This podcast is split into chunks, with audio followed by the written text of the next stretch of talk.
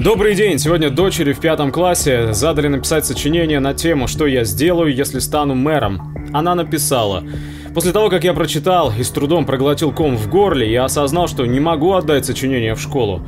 У нас же свобода слова, и благодаря этой свободе слова дочь попросту может попасть в опалу у многих молодых учителей и менеджеров.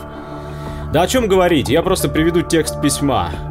И это видит ребенок в областном центре недалеко от Москвы, в очень-очень благоустроенном и благополучном по современным меркам городе. Я не раз задумывался об этом вопросе. Во-первых, мне бы хотелось, чтобы в нашем городе было больше зелени для свежего воздуха, кислорода.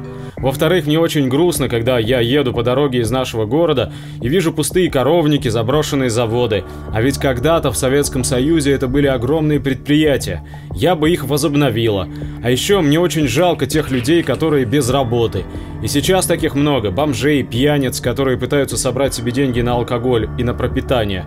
В данный момент очень мало работы. Те, кто работают, почти не бывают дома. Они не могут даже поговорить со своим мужем, женой или детьми. Сейчас повысили пенсионный возраст. Бедные старики и старушки вынуждены работать до 65 лет. Я часто прохожу мимо ломбардов и вижу одно слово – кредит, кредит, кредит. Мне от этого так тяжело на душе, и я пишу это сочинение с глубокой грустью. Я бы построила офисные центры, давала бедным людям квартиры, хотя бы маленькие, и поставила на каждую улицу по участковому, чтобы если заметил бедного или пьяного, тотчас дал ему работу. Уходи, капитализм, возвращайтесь в прежние времена.